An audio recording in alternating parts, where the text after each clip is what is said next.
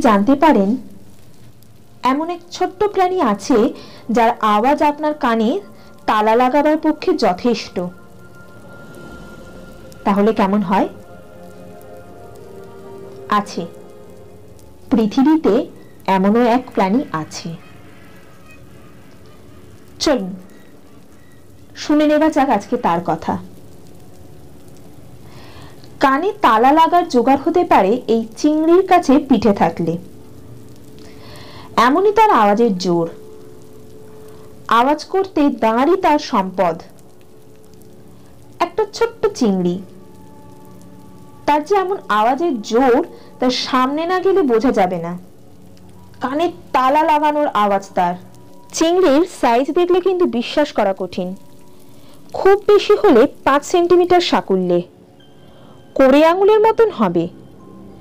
তাতেই যে কামালের চিংড়ি দেখায়, তাতে গোটা বিশ্ব তাকিয়ে থাকতে পারে।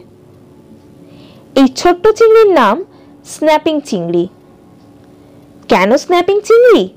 তার পিছনেও রয়েছে কারণ। চিংড়ির যে দাঁড় থাকে, তা সকলেরই জানা। এই চিংড়ির একটি দাঁড়ই হুবহু পিস্তলের মতো দেখতে। সেই দাঁড়ের সামনের অংশটি অনেকটা বাঁকাতে পারে স্ন্যাপিং চিংড়ি।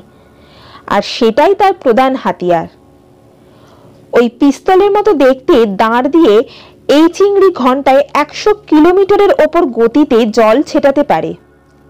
আর এই জল ছেটানোর সময় তীব্র বিকট একটা শব্দ বেরিয়ে আসে, যা কান ঝালাপালা করে দেওয়ার জন্য যথেষ্ট।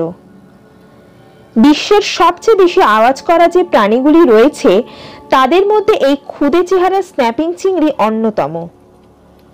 মাঝে মাঝে তারা প্রবল গতিতে জল ছাড়ে, যা শব্দ তৈরি করার পাশাপাশি জলের তলায় সেই জায়গায় একটা আলোড়ন তৈরি করে। বিজ্ঞানীরা জানাচ্ছেন স্ন্যাপিং চিংড়ি এতটাই তীব্র শব্দ করতে পারে যে সেই শব্দের চোটে অ্যাকোরিয়ামের কাঁচও পর্যন্ত ফেটে যেতে পারে।